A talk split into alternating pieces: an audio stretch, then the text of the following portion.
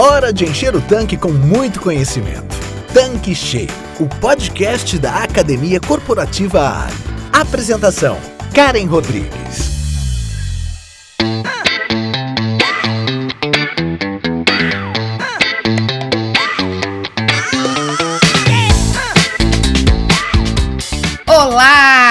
Seja bem-vindo, seja bem-vinda aqui no nosso canal Tanque Cheio. Eu sou a Karen Rodrigues, a head da Academia Corporativa Ali, e hoje eu estou com uma pessoa muito especial e que tem a responsabilidade de comandar uma das maiores distribuidoras do Brasil. Estou com Fulvio Stomelin, o presidente da Ali Combustíveis e que está aqui pela primeira vez na bancada do Tanque Cheio para bater um papo sobre como foi administrar uma empresa do porte da companhia, da Ali, em um cenário tão difícil. A nossa intenção é contar como foram os desafios, os aprendizados para se adaptar a uma nova economia, manter a proximidade junto aos clientes, como foi vivenciar os valores da Ali em tempo de pandemia e como promover transformações que talvez demorasse aí meses ou anos para sair do papel, além de contar também as expectativas de 2021. Fúvio, seja bem-vindo. É um prazer ter você aqui com a gente. Eu tenho certeza que o nosso papo vai ser bem proveitoso, não só para o revendedor Ali, mas para os demais ouvintes que também nos acompanham aqui neste canal. Eu sei que você é o presidente da companhia, mas a sua história também é muito inspiradora e por isso eu gostaria que você se apresentasse formalmente, contando um pouco da sua jornada profissional, da sua trajetória aqui na Ali e como foi que você se tornou o presidente da quarta maior distribuidora do país e que pertence atualmente a uma das maiores trades mundiais. Karen, é um prazer estar participando do Tanque Cheio. Eu sempre escuto sua voz quando eu estou escutando os podcasts de manhã, então é estranho estar aqui do outro lado agora fazendo parte desse podcast que já é um sucesso. Obrigado pela introdução, obrigado pelas palavras. O mérito é todo seu de ter criado um programa tão bacana que ajuda a toda a revenda, que é um sucesso dentre os podcasts dedicados ao posto revendedor. Bom, minha história na Ali, eu já estou entrando aí no meu 14º ano de Ali. Sou formado em Administração de Empresas, Economia e tenho mestrado em Relações Internacionais. Ingressei na Ali em 2007 com a função de coordenação de relações com investidores. A Ali estava vislumbrando a possibilidade do IPO, então criou-se a função de relações com investidores para poder colocar o que era a empresa, qual era o seu negócio. E isso foi um dos pontos muito interessantes da minha trajetória aqui na Ali, porque para poder falar da Ali eu tinha que entender muito bem o que a empresa fazia. Então foi um período muito enriquecedor, porque antes de começar qualquer coisa eu precisei ir na base, ver como é que eram feitas as operações de base, de transportes, visitar postos e assim por diante. Depois disso, essa história do IPO arrefeceu não só na área, mas no Brasil todo, né? diminuiu-se muito o ritmo dos IPOs. E passei pela gerência financeira, pela área de planejamento, pela área de assistente da vice-presidência. Depois isso acabou mudando para uma área de planejamento estratégico. Assumi a diretoria financeira em 2015, que foi um grande desafio, porque foi no começo da crise financeira, né? maior que o Brasil viveu em muitos anos. Durante esse período todo, participei dos processos de M&A da empresa, incluindo aquele da Glencore, que resultou na aquisição da Glencore da Alisat. Né? A Glencore adquiriu a Alisat em 2018. E por ter, acho que, falado com tanta paixão do que, que era essa empresa, do que, que ela poderia fazer, de quais eram as oportunidades de negócio que eu vislumbrava, que todo o time vislumbrava, na verdade, a Glencore me convidou para assumir a presidência da empresa em 2018, uma função que todo mundo assume ali com frio na barriga. Estou aqui desde então. Foi o meu encantamento com as possibilidades do que, que a Ali era, do que, que ela poderia fazer, que me levou a esse cargo em primeiro lugar. Fúvios, muito bacana a sua história e é bem legal a gente saber como foram os seus primeiros passos aqui na companhia, porque é uma trajetória que realmente inspira outras pessoas. E para começar o nosso papo, eu já te adianto que eu tenho aqui várias perguntas para te fazer. E eu queria começar com uma que é uma curiosidade que muitas vezes passa na cabeça de quem está nos ouvindo. Primeiro vamos voltar ao ano de 2020. Como que é para o presidente de uma empresa do porte da Ali, com o planejamento já traçado logo no início do ano, com as metas definidas, divulgadas para o time, com as iniciativas a todo vapor, receber a notícia de uma pandemia sem precedentes e com tantas incertezas pela frente? Como que foi para você, sendo o número um da companhia, né, viver essa situação e quais as primeiras reações que você e seu time de executivos tiveram em meio às preocupações em relação aos impactos no negócio, em relação o que iria impactar no resultado da empresa? E no final como que você dorme com um plano e acorda com outro na mão. Karen, em primeiro lugar, eu me lembro como se fosse ontem. Foi logo depois do carnaval, a gente já estava vendo as notícias de pandemia no mundo, mas você sempre acha que no Brasil ia ser diferente, clima tropical e que as coisas não iam tomar a proporção que a gente vê o que, que chegou aqui hoje. Primeiro, acho que todos somos humanos, né? Eu me lembro naqueles dias ali, eu tinha pesadelos de meu filho ficando doente, minha família ficando doente. É, era uma coisa assim terrível de você imaginar aquele cenário. Então esse é o lado pessoal que você dorme e acorda com medo, não tem jeito, não tem como se dissociar que você também está vulnerável, que pessoas ao seu redor estão vulneráveis. Isso gera um, um certo temor por uma coisa que era absolutamente desconhecida.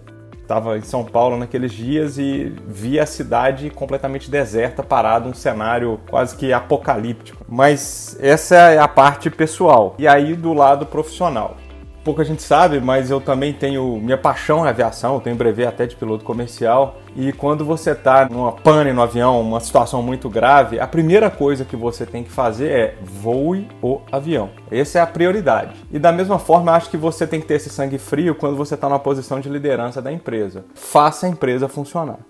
Eu lembro que a gente fez uma reunião via call quando começou aquelas notícias de ter lockdown. Depois foi todo mundo para o escritório, todos os diretores da empresa, para a gente tomar as providências que seriam necessárias para poder fazer a empresa continuar funcionando.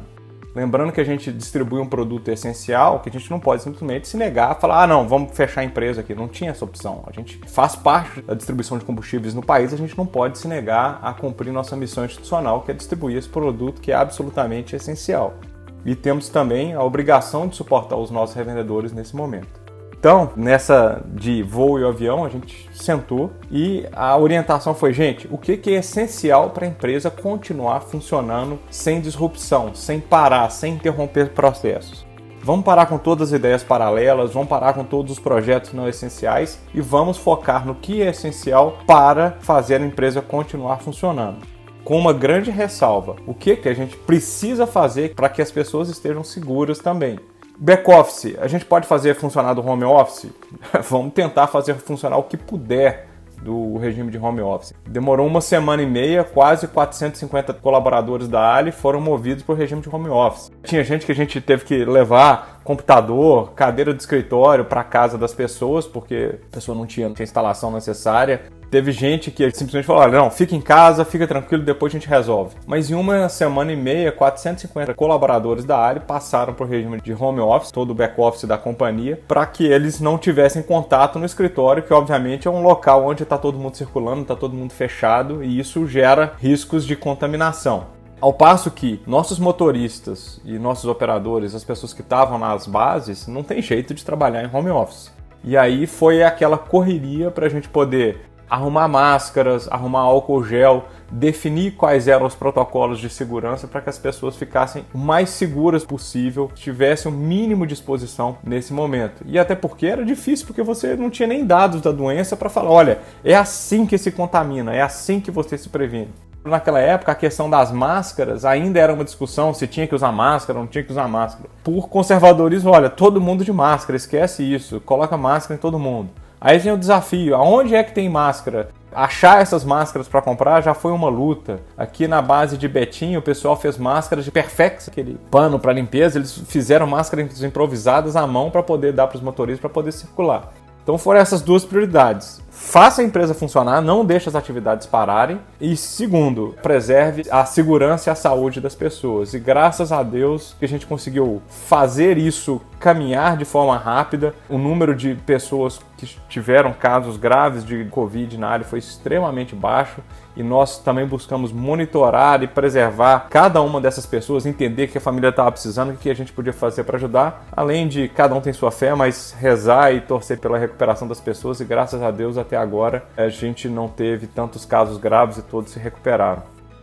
Fúvios, a pandemia expôs ainda mais a fragilidade e a vulnerabilidade humana, o que evidenciou de forma gritante as desigualdades sociais no Brasil. Algumas regiões no país, inclusive, foram até mais afetadas que as outras pela crise. A gente sabe que muitas empresas desempenharam ativamente um papel responsável, né, perante seus colaboradores, a sociedade, quer dizer, a comunidade em que essas empresas estão inseridas. Quais foram as ações e iniciativas conduzidas pela Nesse período tão crítico? Karen, neste momento tão crítico para o nosso país, né, um país que boa parte das pessoas fica empregada ou depende do setor de serviços e você ter as cidades com lockdown, é muito triste ver como que as pessoas mais vulneráveis, mais carentes sofreram. Não deixo de ressaltar isso nunca, porque o nosso principal papel é suprir esse país de combustíveis. E nós não paramos um único dia de fazer isso nossa missão foi cumprida, mas não era suficiente, a gente tinha que fazer algo mais. Então nós buscamos alguns parceiros com experiência no apoio a comunidades e pessoas vulneráveis e buscamos fazer doações que apoiassem essas pessoas nesse momento tão difícil. Então, em conjunto com a Ação Cidadania, a Ali doou o equivalente a quase 2 milhões de refeições. Foram 444 toneladas de alimentos doados através da Ação Cidadania e do Instituto Barrichello. Né? O Rubinho Barrichello corre na equipe full-time com a marca Ali, nosso parceiro, e tem um instituto também que faz um trabalho para apoiar comunidades carentes. Essas doações se concentraram a famílias no Nordeste, no Norte de Minas e em São Paulo, regiões extremamente carentes e que qualquer apoio seria essencial. São várias histórias extremamente comoventes de gente que andou 7 quilômetros a pé para poder coletar uma cesta básica porque dependia daquilo para comer. E acho que a gente conseguiu fazer a diferença, pelo menos um dia, uma semana que seja, na vida dessas pessoas, dando um pouquinho de esperança para elas também. Além disso, a gente fez um trabalho muito legal em conjunto com o Instituto SAS para fazer o atendimento por telemedicina a pessoas carentes. Esse trabalho começou no Rio de Janeiro, em São Paulo, depois teve tanta demanda no Rio Grande do Norte, que é a casa da Ali, que a gente estendeu esse trabalho em conjunto com a SAS para fazer essas consultas de telemedicina.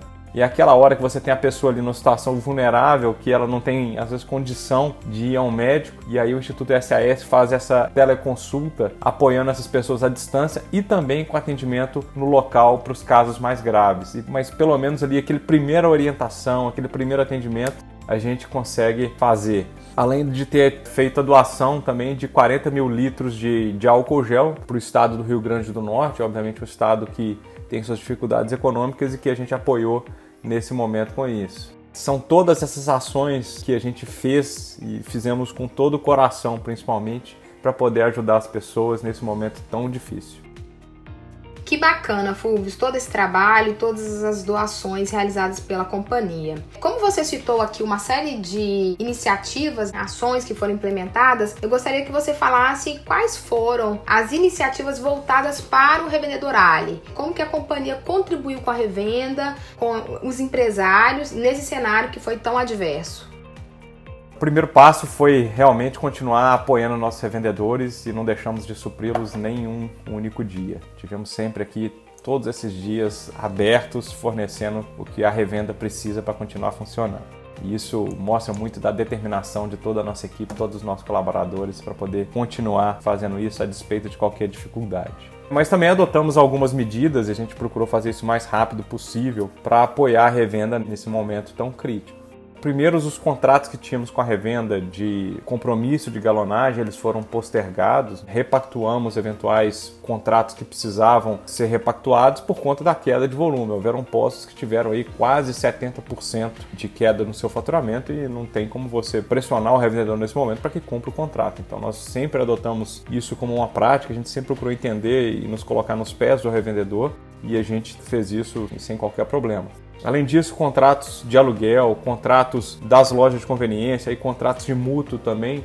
Nós demos algumas carências aí variando entre 3 a 6 meses para postergação dos pagamentos que eram necessários. Isso obviamente apoia, visou apoiar o fluxo de caixa do revendedor nesse momento tão crítico. E também né, o seu papel foi essencial nesse momento. Estimava-se que o governo ia criar uma lei que permitiria suspender determinados contratos de trabalho se os colaboradores estivessem fazendo treinamento. E aí, nesse momento, a academia corporativa disponibilizou sem curso para toda a revenda os cursos que a gente já tinha, para que eles pudessem usar esse tempo livre para poder fazer os cursos. Acabou que a lei não foi editada dessa maneira, mas a gente continuou com essa atitude muito acertada. E aí disponibilizamos para quem quisesse usar o tempo que estava ocioso para se aprimorar, aprender um pouco mais e usar todo o material extremamente rico da academia corporativa. Sem contar que nesse momento você criou né, o podcast Tanque Cheio para que todo mundo pudesse escutar nesses momentos. Também a academia continuou funcionando, né, cara? Foram vários cursos que foram feitos, material de treinamento não parou de ser produzido, pelo contrário, só alterou o formato de fazer esses treinamentos que passaram a ser à distância. Acho que o feedback foi o melhor possível. Também aqui na área, acho que um dos maiores atributos que a gente tem nesses quase 25 anos de existência da empresa é a proximidade com o revendedor e também com os nossos colaboradores. E aí a gente não quis perder isso. A solução nesse momento foi fazer lives, e não eram lives como várias outras empresas adotaram, que a gente simplesmente apresentava, mas foram lives pequenininhas ali com 25, 30 pessoas, nos quais estava aberta a pauta e todo mundo podia perguntar o que quisesse. Isso foi aberto tanto para os colaboradores quanto para os revendedores. E foi muito interessante você poder oferecer alguns confortos, poder falar com as pessoas nesse momento e às vezes você via gente ali que estava com certo desespero em relação à crise, em relação a saber o que vai acontecer e a gente poder nesse momento falar assim, olha, calma, tudo vai passar, tem perspectivas que são positivas, tem coisas positivas também disso tudo, vamos tirar as lições, vamos dar as mãos aqui que a gente sai dessa um pouco mais forte junto. Então acho que foram pequenas ações, mas que todas tiveram efeitos aí de apoiar nossa revenda e mostrar a nossa solidariedade com nossa revenda, nossos clientes nesse momento. Muito bom, Fulvius. Parece que a gente viveu aí 5, 10 anos em um, né? Foi tudo muito dinâmico e as mudanças que aconteceram em 2020 vieram de forma rápida e algumas chegaram para ficar. Quais são aquelas que você acredita serem as mais relevantes e quais os conselhos para que o revendedor possa se adaptar ou tirar proveito disso tudo? Karen, final dessa história ninguém sabe, né? Ainda tem muitas incertezas, é difícil cravar todas as tendências que vão surgir desse momento tão peculiar e tão único. Mas algumas coisas eu acho que a gente não pode deixar de já ver que são tendências claras. Por exemplo, a questão das compras online. Criou-se um movimento e todo mundo aprendeu a fazer compra online e acelerou-se muito esse processo para todo e qualquer tipo de compra que se tem acho que uma tendência para revenda e nós criamos propostas de oferta para que o revendedor pudesse ofertar em determinados marketplaces seus produtos de forma online. A gente fez isso também e acho que o revendedor tem que estar atento a essas oportunidades e isso diz não respeito ao combustível, porque o combustível não tem jeito. É uma daquelas vendas que tem que ser feitas fisicamente por questão de regulamentação. Mas o produto que está na loja de conveniência, produto que o revendedor tem, ele pode ofertar isso online. Eu acho que tem que pensar seriamente nisso. Inclusive, essa ideia surgiu de algumas experiências que a gente teve durante as lives que a gente fez com a revenda, de um revendedor que simplesmente quadruplicou o faturamento de sua loja EP a ofertar os produtos online às comunidades que estavam ali no seu entorno. Então, houveram algumas boas experiências nesse sentido que a gente procurou replicar e mostrar para a revenda como é que isso poderia ser feito. Outra questão que eu acho que é uma tendência clara é o comércio de proximidade, que se chama em inglês de shop around the corner, a esquina mágica. É você ter aqueles produtos ali do seu uso mais rápido, do seu uso diário, aqueles produtos mais demandados próximo de você. Isso só reforça a necessidade, a importância de ter uma conveniência no posto, porque o posto em si ele já é um destino. Não tem jeito, a pessoa tem que ir para abastecer. E por que não aproveitar aquele momento também para poder fazer a loja de conveniência ser também um destino, ser cada vez mais valorizado por ter produtos atrativos que o consumidor precisa, que ele quer, que ele deseja e que ele vai ali para poder consumir. Então acho que essas são tendências que ficam claras. Falando aqui de tendências mais macros, Muita gente fala dos carros elétricos e a mudança que isso ia ter na distribuição de combustíveis, mas acho que pouca gente se lembra que a maior redução do consumo viria de maior eficiência através de frotas compartilhadas. Né? Em vez de cinco pessoas num condomínio, num prédio, terem um carro próprio, por que não usar um Uber e ninguém tem carro ali? Então, essa era uma tendência que vinha reduzindo muito o consumo de combustíveis. Acho que a pandemia reverteu um pouco essa tendência de mostrar: olha, eu tenho um valor de ter o meu carro, de ter o, meu espaço, de poder ter o meu meio de transporte, porque ele é só meu. Eu não tenho que compartilhar com outras pessoas, eu não fico exposto a coronavírus ou qualquer outra situação. Então acho que isso também mudou um pouco a tendência, o que é uma reversão de uma tendência de redução do consumo. Então acho que para o revendedor a gente consegue ver que há fatores positivos nessas tendências futuras também. A questão do home office, acho que isso também veio para ficar. Porém, a gente já viu que funções que exigem um pouco de interação, funções que exigem condições relacionais, né, não simplesmente transacionais, ou seja, aquelas que você precisa conversar, que você precisa buscar entendimento, não dá para ela funcionar para sempre home office. Você acaba usando o capital de relacionamento que você construiu ao longo de anos com seus colegas de trabalho para fazer o home office funcionar, mas essas pontes terão que ser reconstruídas. Por mais que o home office funcione, eu acho que ele vai continuar funcionando de forma parcial em várias empresas, então a gente vai voltar a ter as pessoas circulando, indo para o escritório. O trânsito vai fatalmente voltar, até porque as pessoas acho que estão menos desejosas de, de usar transporte público nesse momento. E isso, obviamente, vai gerar aumento no consumo nos postos. E também a questão das viagens, né? A indústria de transporte aéreo certamente foi uma das que foi mais atingida por essa crise e vai demorar muito tempo a se recuperar. Ao passo que as pessoas reaprenderam a viajar de carro. Acho que todo mundo viu que, por que não pegar meu carro aqui fazer uma viagem de duas, três, cinco, seja lá quantas horas forem, e ter uma experiência agradável, ter uma experiência diferente. E isso valoriza aquele posto ali que também tem muito a ver com a área, que é o posto do interior, do interior urbano, que é uma região que por muitas razões deixou de ser explorada e acho que agora está voltando a ser valorizada nesse novo momento que as pessoas estão usando seus carros para viajar.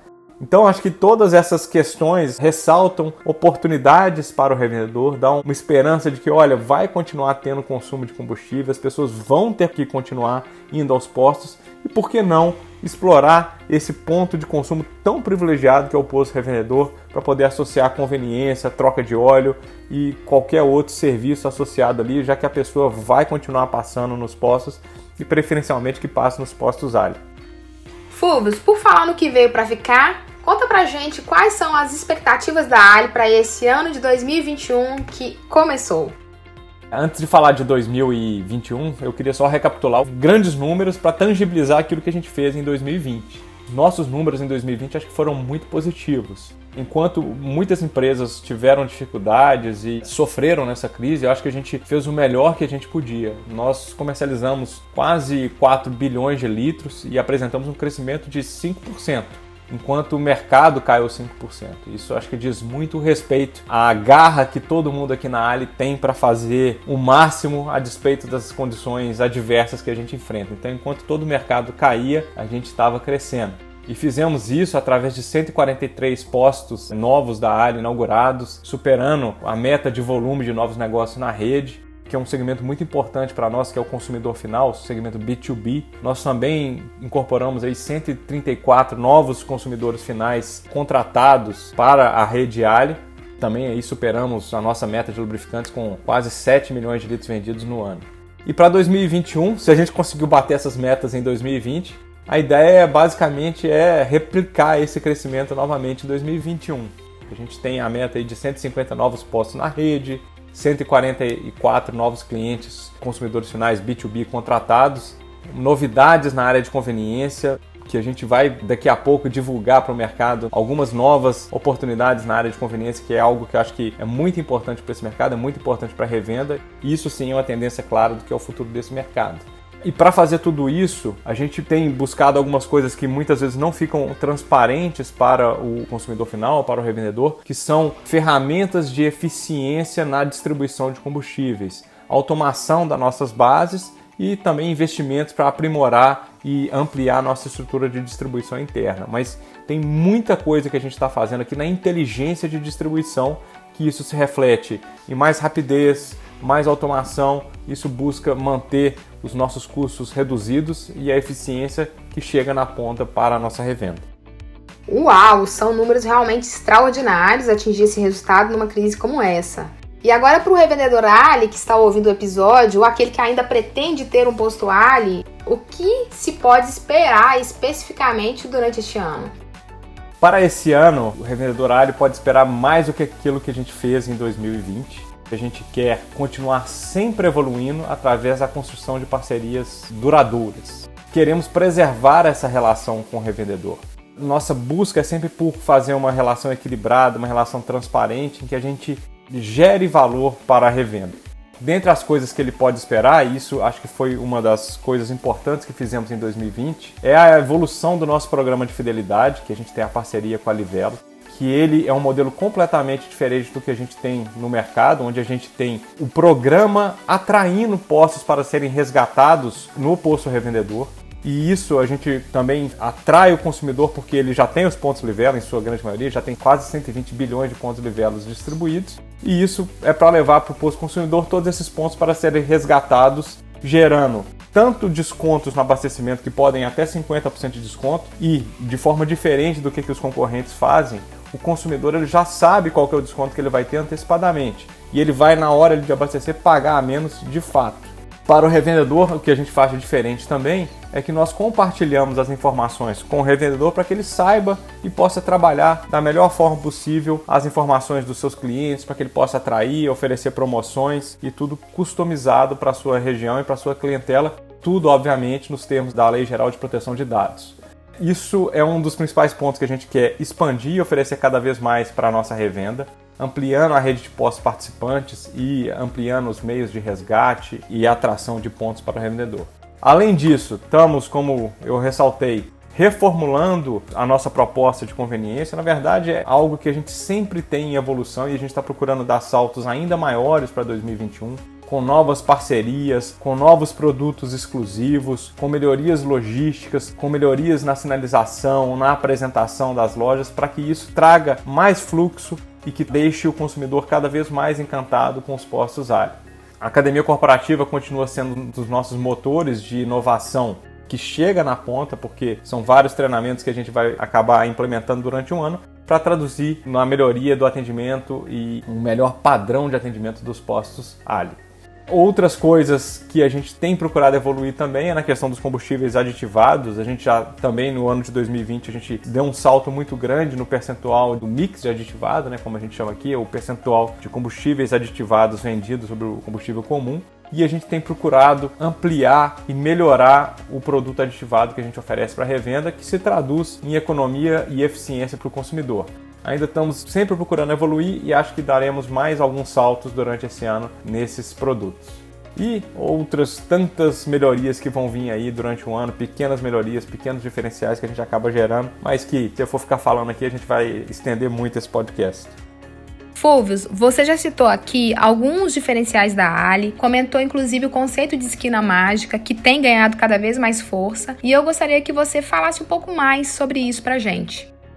Cara, o conceito de esquina mágica não foi inventado pela Ali, é um conceito amplamente discutido no varejo, que é aquele lugar que você vai, que é perto, que é conveniente, que você encontra aquilo que você precisa naquele momento. E acho que isso tem tudo a ver com a nossa proposta de conveniência, isso tem tudo a ver com a proximidade dos postos em relação à comunidade na qual ele está inserido e o que, que a gente quer oferecer. Aqui no Brasil, diferentemente dos Estados Unidos, por exemplo, você não tem aquela tendência de grandes centros comerciais afastados da cidade que as pessoas se desloquem para ir até lá. E a gente tem prezado cada vez mais pelo modelo onde a pessoa está próxima ali do consumo e ela vai ali para consumir rapidamente aquilo que é a necessidade imediata dela. Esse varejo de proximidade traduzido na esquina mágica é, é o que a gente quer capturar e fazer cada vez melhor. Então, já falei da questão dos aplicativos de entrega, né, dos marketplaces que vão ampliar a oferta de produtos e serviços que a gente oferece para o posto para que ele possa disponibilizar o que ele tem na sua loja de conveniência para os consumidores na sua vizinhança mas também a gente quer que a loja de conveniência seja vista não como um ponto de passagem, mas ela seja vista como um destino, porque ela tem produtos únicos, exclusivos e desejados para o consumidor que vai ali naquela loja. Então tem uma série de novidades, tem uma série de parcerias que nós estamos trazendo, que são produtos de qualidade muito elevada para que o consumidor tenha a disposição de sair de casa para poder ir naquela loja ali, para poder consumir aquele produto específico. E obviamente ele vai acabar comprando outras coisas, porque a loja de conveniência vai ser reconhecida por aquilo que ela é. Um comércio de conveniência. É muito conveniente você poder ir ali, você já vai, abastece seu carro e já consegue resolver o seu consumo imediato. Então, isso tem que ser feito através de uma oferta de produtos de qualidade e também de muito treinamento, de muita padronização para que esses produtos possam ser oferecidos, apresentados da forma adequada. Então a gente usou esse ano de 2020 para poder fazer todo esse planejamento e agora o rollout dessas novidades começa a acontecer em 2021 e aí vamos ter inúmeras novidades. Não vou fazer muita concorrência ao podcast que você fez com o Fred, né? Essa aí é a área muito mais dele do que a minha, mas ele explica muito melhor do que eu todos esses conceitos, todas essas questões. Fulvios, já falamos sobre várias coisas, mas a principal é a questão da mudança do mercado do varejo. Nós somos uma empresa varejista e, com base nos desafios de 2020, o que você, com a sua experiência, com a sua vivência, acredita que ainda irá continuar em 2021? Quais os desafios que a gente ainda vai continuar enfrentando? Cara, em relação aos desafios, primeiro, 2020 foi um desafio muito grande para todos, por tudo aquilo que a gente já falou mostrou a dificuldade, os riscos que a gente tem com flutuações muito grandes de preços. E isso afeta muito a distribuição, mas também afetou muito a revenda. Mostrou a necessidade de se gerenciar muito bem o capital de giro, e isso vai continuar sendo uma coisa que a revenda tem que continuar prestando muita atenção em relação ao seu gerenciamento de capital de giro. Eu digo isso porque o revendedor ele tem que estar atento ao custo de reposição. A gente viveu em 2020 um momento em que os preços do petróleo e aí, por conseguinte os preços dos combustíveis aqui no Brasil caíam muito rapidamente. E aí o revendedor muitas vezes tem a impressão de que ele está gerando capital de giro. Mas depois eles também voltaram a subir muito rapidamente e isso gera desafios na recomposição das margens da revenda. Obviamente que é um mercado competitivo, então é necessário que o revendedor esteja atento a esses movimentos para não ficar sem o capital de giro para repor as suas compras no futuro.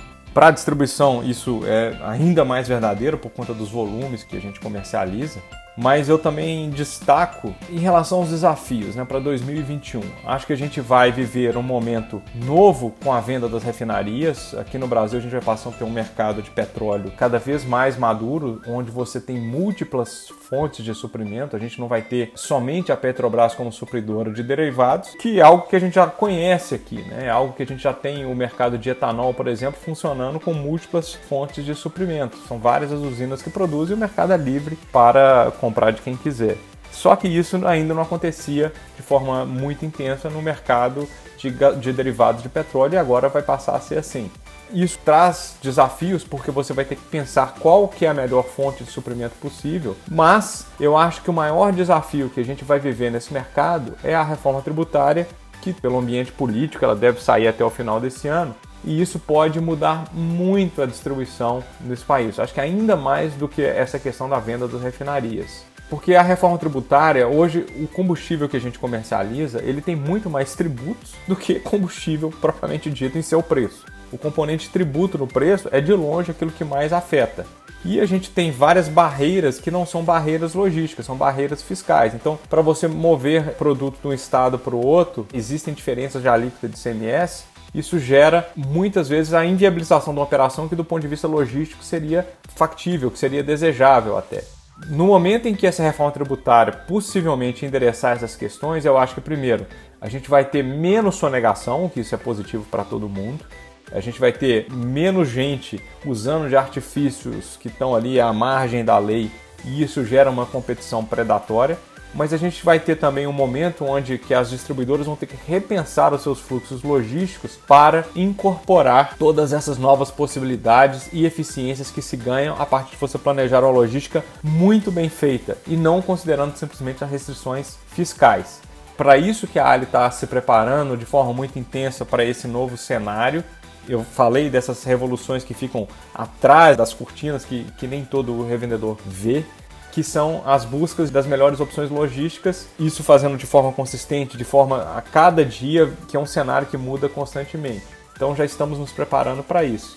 E acho que a revenda também tem que estar atenta, porque isso pode mudar inclusive determinados fluxos estaduais. Postos que ficam ali nas regiões limítrofes dos estados podem sofrer mudanças no fluxo de combustíveis, porque de repente era inviável você abastecer naquele posto, porque no estado vizinho tinha ICMS mais barato.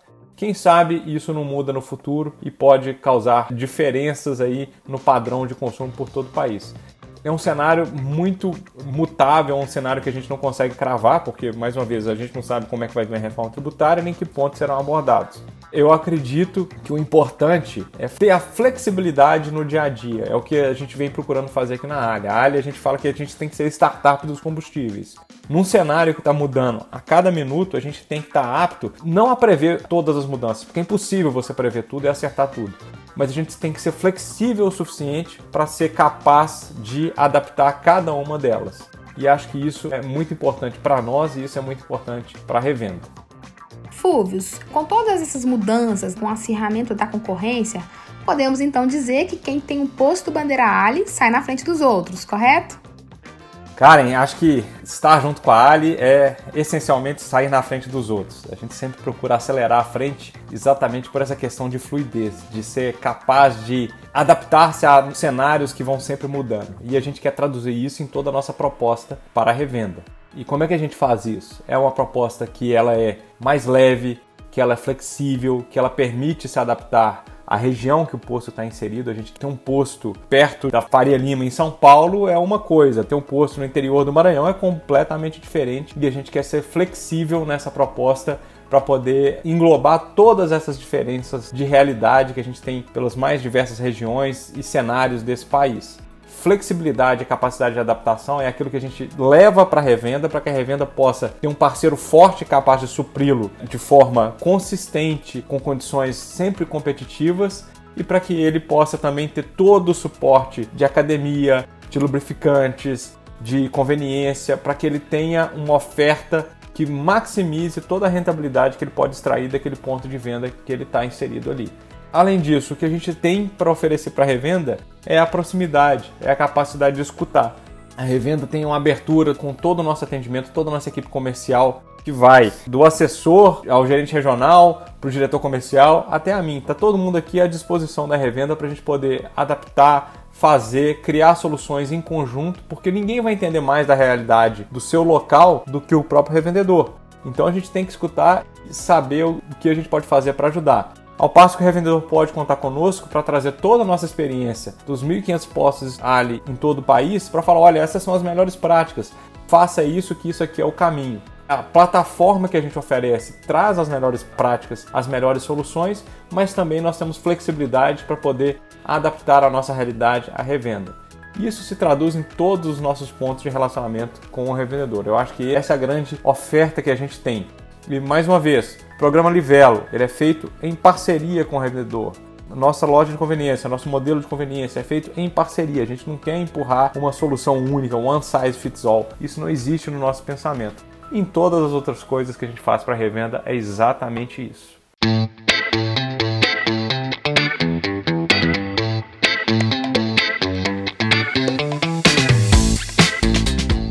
Estamos chegando ao final desse nosso episódio. Muito obrigada pela sua participação. Foi muito bacana ouvir o presidente da Ali contando as estratégias da companhia neste cenário que foi e tem sido tão difícil. Ainda estamos na pandemia, mas com tudo que você falou, conseguimos tirar aqui algumas lições, como preparação, improvisação, resiliência, muita sabedoria e ainda uma grande oportunidade de aprendizado, além da aceleração do processo de digitalização e esperança agora nessa possível reta final.